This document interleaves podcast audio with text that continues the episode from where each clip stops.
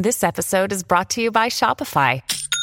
Forget the frustration of picking commerce platforms when you switch your business to Shopify, the global commerce platform that supercharges your selling wherever you sell. With Shopify, you'll harness the same intuitive features, trusted apps, and powerful analytics used by the world's leading brands. Sign up today for your $1 per month trial period at shopify.com slash tech, all lowercase. That's shopify.com slash tech. This is the Everything 80s Podcast, episode 26 The Story of Flight of the Navigator.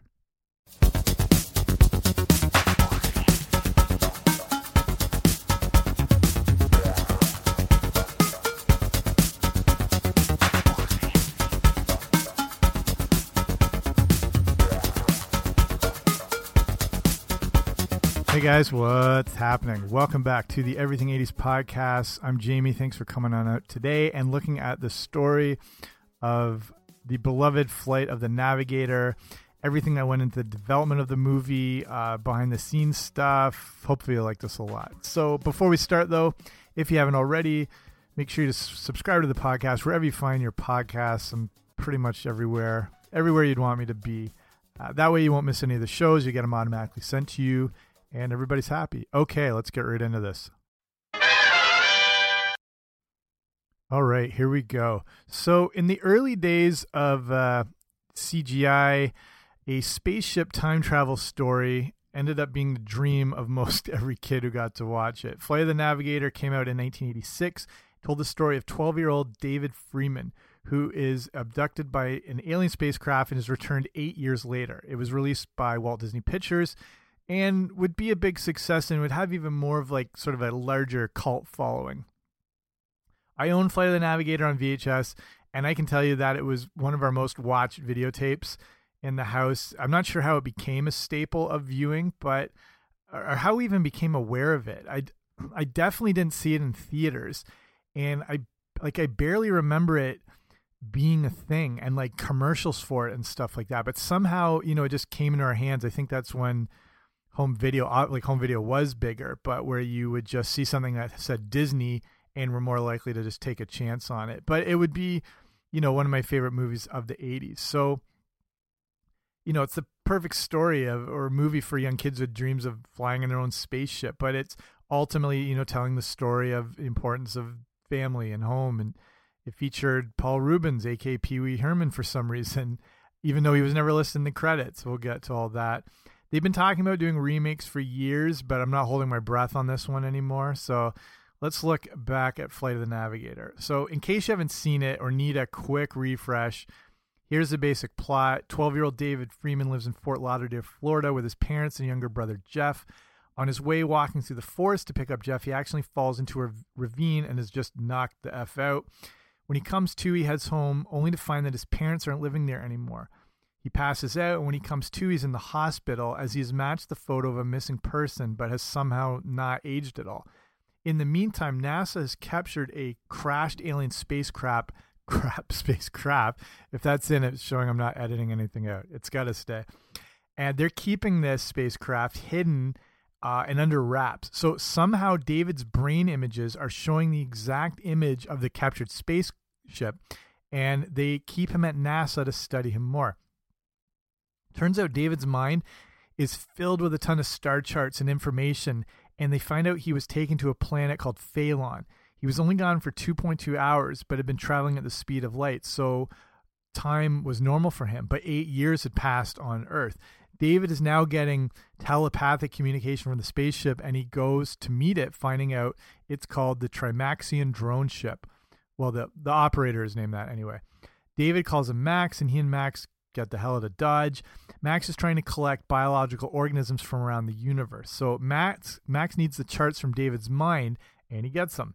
Max is also taking a lot of data from David's brain, and now is somehow turned into Pee Wee Herman.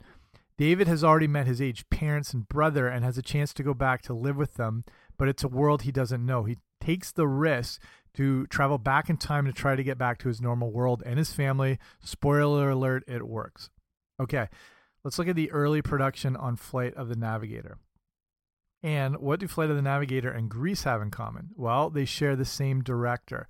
Flight of the Navigator was directed by Randall Kleiser, And he also worked on Honey, I Blew Up the Kid, Big Top Pee Wee, The Blue Lagoon, and White Fang. And classic movie resume right there. Grease came out in 19, sorry, 1978, and it might be why Flight of the Navigator is set in 1978. You can also hear You're the One That I Want when the family's riding around in that vintage station wagon. Flight of the Navigator would mainly be filmed in Florida, but was originally going to be filmed in Los Angeles and Dallas, but there was so much bad weather, it ended up delaying the shoot. Florida can be really hit or miss weather wise, but they got pretty lucky and were able to make use of the warm weather and all the good sunshine. Sound stages in Miami would be used for all the NASA based shots. And here's something I didn't know until like researching all this. Some of the movie was filmed in Norway, and the outskirts of Oslo would be used for spaceship shots. You know, like when it's flying over marshes or countrysides. That's all Norway there. Okay, so here's the early production company, and Flight the Navigator. Flight the Navigator is associated with Disney, but they really had nothing to do with it at its start. It was actually an independent production by a Norwegian company called Viking Film, but they went bankrupt and during the shooting of the movie, which sucks. So it seems like a tough movie for an independent film company to take on, and they might have bitten off more than they could chew with it. So after going bankrupt, Viking Film didn't want to give up on the movie as they thought they had something really unique on their hands. So they approached Disney about taking over the project, and Disney went for it. So I mean, it never started with anything to do with with Disney. Disney liked the movie, but they weren't head over heels for it. Uh, they had released the movie Return to Oz the year before, and it wasn't getting great feedback. So live action movies seemed to trip them up a bit, and they just they didn't know how to market Flight of the Navigator. Also, Return to Oz is a kind of messed up movie if you remember that one at all. So I don't know where they were going with that one. They handed the responsibility of this project over to a group called Producer Sales Organization or PSO, and PSO distributed distributed a lot of movies overseas. So they team up with Disney to um, so they can both distribute the movie. Disney would focus on the U.S. PSO would target the rest of the world. Uh, that producer sales organization would also go bankrupt in 1986 the year the movie came out. So it feels like there's some sort of curse related to Flight of the Navigator. And then at a, Joey Cramer, who played David in the movie, has had some issues too, including arrests uh, for drug dealing and bank robbery. So I don't know, take that for what it's worth. Let's look at, like I mentioned, the some of the early use of CGI was done in Flight of the Navigator, and you know, obviously groundbreaking at the time it's the the shots like the ship specifically hold up completely well today. Like for how old this movie is, like the the shots look like they were just made. Like I don't think they could make them look any better. That's how good it was. The technology to create a photorealistic image that could reflect the environment around it as the uh, like as the ship does was basically brand new technology. It's called reflection mapping. When you, it's like you're looking at a mirror um, th this is crazy stuff at the time. So Jeff Kleiser's brother, um, Randall, was in charge of creating the ship. His brother had shown him the Flight of the Navigator script, and Jeff thought how the ship should be chrome and that they would be able to use this new reflection mapping software and that it would just make everything look really cool. So Disney loved the early images of what was possible with the ship, but for some reason they there were internal conflicts with the company that created the effect called the company was called Digital Effects. Disney wasn't going to hire a company that would end up disbanding, so Jeff would get on board with Omnibus Computer Animation to do the work on Flight of the Navigator. So to create some of the effects of the ship, they would digitize moving video images from videotape that had been transferred from the background film plates in which the spaceship was to be seen. These images are now mapped frame by frame onto the animated spaceship, scanned onto 35 millimeter film, and then composited optically over the film background plates. So they would then have to like you know render the spaceship to get it onto film by using a prototype like supercomputer. They they didn't have computers built to do this sort of thing, and like rendering down an image. Th this is still tough today. Like um, if you look at big movies like say something like the Transformers movies or Marvel, like to render down the video, it takes huge amounts of data and energy and that's today. So this is back in 85 or 86 or whatever. So the supercomputer prototype they had had very little disk space, so they would have to render on the fly, sending the data directly to the film recorder as it was being computed. And this is a sketchy way to work, but it's 80, 1985 and there's basically no other options. So due to working this way, they had no way to reshoot a scene. Uh, they had like they're uploading this in like real time. It's it's crazy. And the computer would also crash like five to six times a day, and it just it made it incredibly tight to get all the shots done in time. Let's look at the music of Flight of the Navigator. And the the soundtrack for Flight of the Navigator really made use of the the 1980s synth based sounds and sort of dance patterns. Is probably well, it seems like they definitely were capitalizing on the success of the advancement of like new wave music.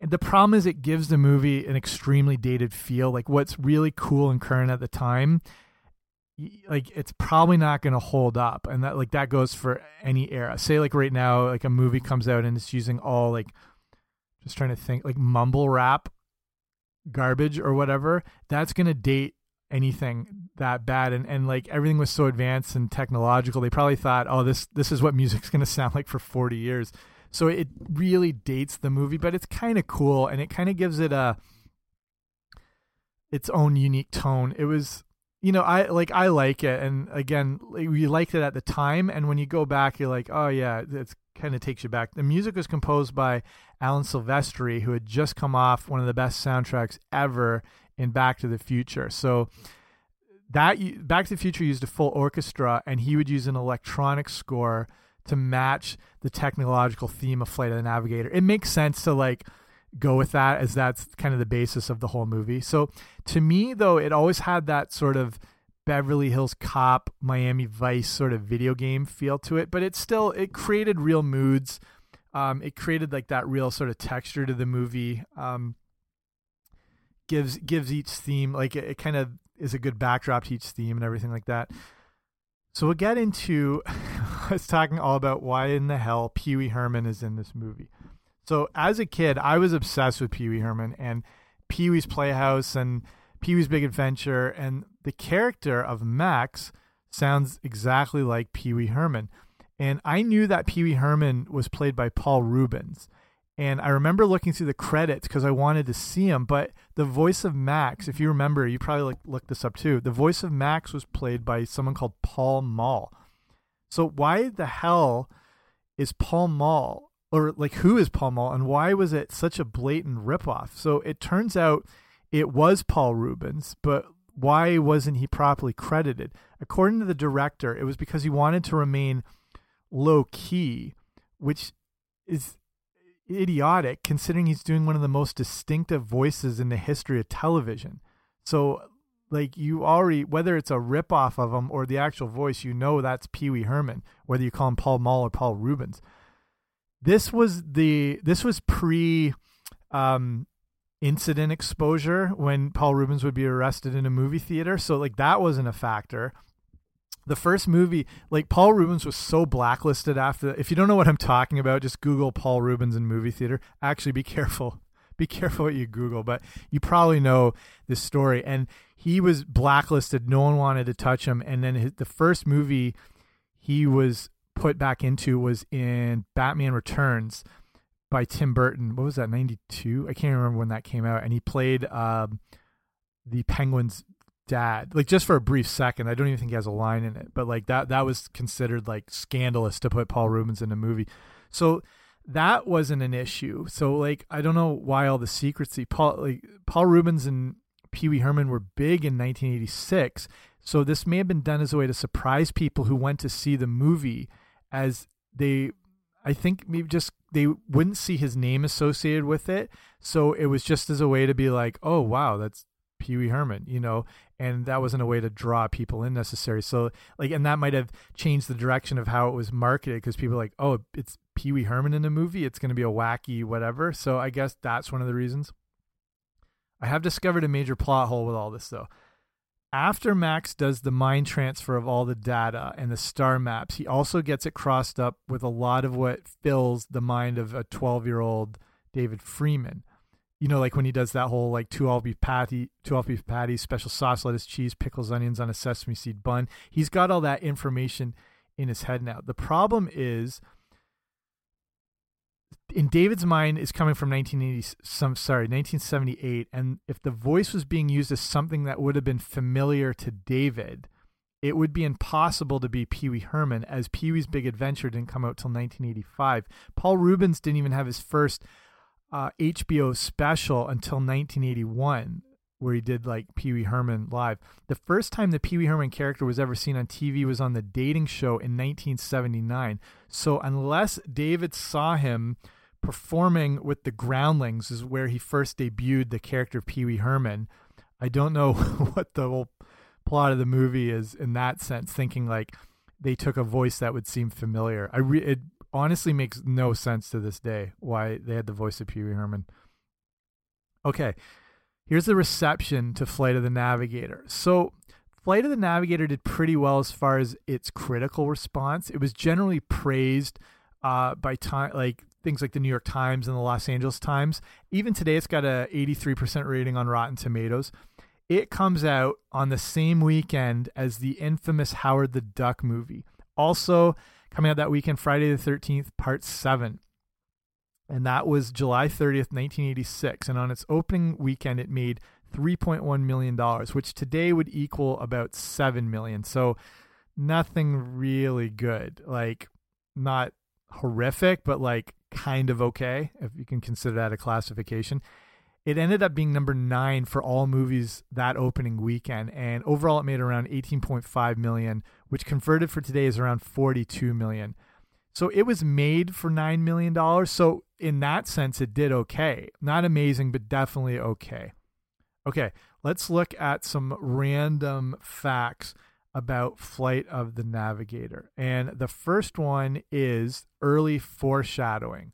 So, what that means is we're looking at how the people at NASA might have been showing that they were the bad guys in the movie, as indicated in the scene where David first moves into his room. You remember they had on the bed, there was a bunch of random toys for him. If you look closely at that, among the, I mean, it was kind of product placement, but it was also a little foreshadowing. Among all those things were two specific toys. There was a Decepticon named Shrapnel and a G.I. Joe Cobra, uh, one of the water moccasin boats, but it was specifically a Cobra vehicle. So it would seem interesting that the evil NASA would also give him the evil Decepticon and Cobra toy possibly indicating their motives. You know, why wouldn't they give him uh, an Autobot like an Optimus Prime or a GI Joe figure? So that looks like that was a little bit of foreshadowing. Next random fact is about Sarah Jessica Parker. And if you remember, a young Sarah Jessica Parker would play Carolyn McAdams, who was one of the young workers at NASA and helped David escape. She was coming off a pretty big hit and starting to become a pretty big star, specifically after Footloose and then the movie Girls Just Want to Have Fun. She doesn't seem to really give a crap about the movie, doesn't have a soft spot for it all. And to her, it was pretty much just a quick gig and a payday. Can't, yeah, I mean, you can't blame anyone for that, but she'd been asked about her time in the movie and what drew her to it, but she's always been pretty dismissive of it, saying she didn't even know what the movie was about. Okay, Carrie, cool. I mean, you might want to look into it. I don't know. I get it. When you're like just eh, starting out and you have these few hits, you probably just want to strike while the iron's hot. So whatever, you know. Okay. And now we'll look into, like I mentioned, the idea of the Flight of the Navigator remake. And I feel like we've been hearing about this forever. Like every few years, it kind of pops up in the news cycle, like Flight of the Navigator and some things I'm not on board with as far as doing remakes or reboots, but I think Flight the Navigator would work very well. It's a pretty timeless story. It works in any day and setting, um, or any you know period of time or setting. The technology is obviously caught up, and like as good as it holds up, like I think the technology, the way they use it, is not meant to over, like overpower the movie. It's just it's meant to be like a tool to accentuate the movie, and I think they would take that same approach uh, I think they can make something pretty epic. Like it goes back as far as 2009, where they said a remake was in works. Then in 2012, Disney hired Colin Trevorrow to rewrite a script for it. Turns out that's the guy who made Jurassic World, so that's I'm okay with that because I think Jurassic World was really good. Um, in, tw in 2017, Lionsgate and the Jim Henson Company announced that a reboot of Flight of the Navigator is now in pre-production that's as much that it's known right now. I feel like like I don't know I think you can just be talking about a movie and it's considered in pre-production. So who knows how far that actually goes? Like if anyone's on board, like if they have writers or producers or whatever. So I feel we shouldn't get our hopes up, but here's hoping. I think it would work. I think it would work as a Netflix movie, which I think ultimately like most movies are going to be released on in that platform. I think it would work. Okay. So to finish up, of the Navigator is great. It's a great story. Um, it very easily could have never existed when you look at all the early problems getting it made and produced. But luckily, we were given what I think is one of the best kids' movies of the 80s. I watched it not long ago, and like I said, I think it holds up, except for some of the music. But then that gives it sort of like its um, status of an 80s movie. And, you know, like we appreciate older movies uh, for like being a snapshot of that time period. And like if it used an orchestral score say like back to the future like indiana jones movies it, it makes it more timeless. Um, but this makes it represent you know the decade it came out with. And i think that gives it more than nostalgia. So i mean that's the only thing you might find distracting in it. But all in all pretty awesome. So that's everything to do with flight of the navigator. Hopefully you like this episode I'll leave it. Uh, I'll cut her off here. Again, if you like the show, please subscribe wherever you get your podcast. I'm there. If you really like the show, hook me up with a rating and review. That way, more people get to see it. And I appreciate you. Okay, talk to you later. Bye. Eighty-eight miles per